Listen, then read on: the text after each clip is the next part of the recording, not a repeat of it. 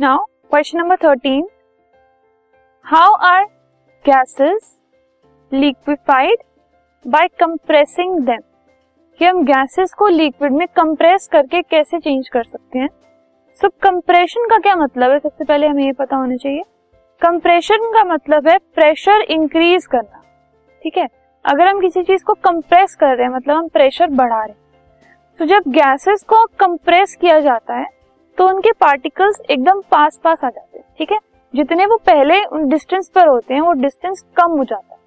तो जैसे ही वो पार्टिकल्स पास आ जाते हैं तो जो इंटर पार्टिकल स्पेस होता है, वो कम हो जाता है और वो लिक्विड में टर्न हो जाती है।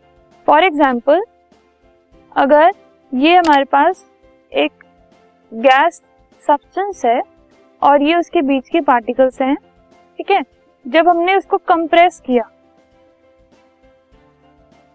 कंप्रेस करने के बाद क्या हुआ? पार्टिकल्स क्लोज आ गए।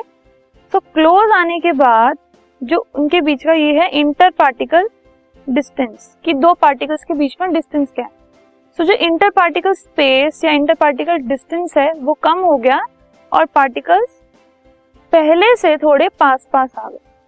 तो ऑब्वियसली अगर उनके बीच का स्पेस कम हो गया तो वो अपनी नेक्स्ट स्टेट में टर्न हो जाते हैं। सो so, गैसेस की नेक्स्ट स्टेट होती है लिक्विड लिक्विड को हम फर्दर कंप्रेस करेंगे तो वो अपनी नेक्स्ट स्टेट में कन्वर्ट हो जाएँगे दैट इज़ सॉलिड ठीक है?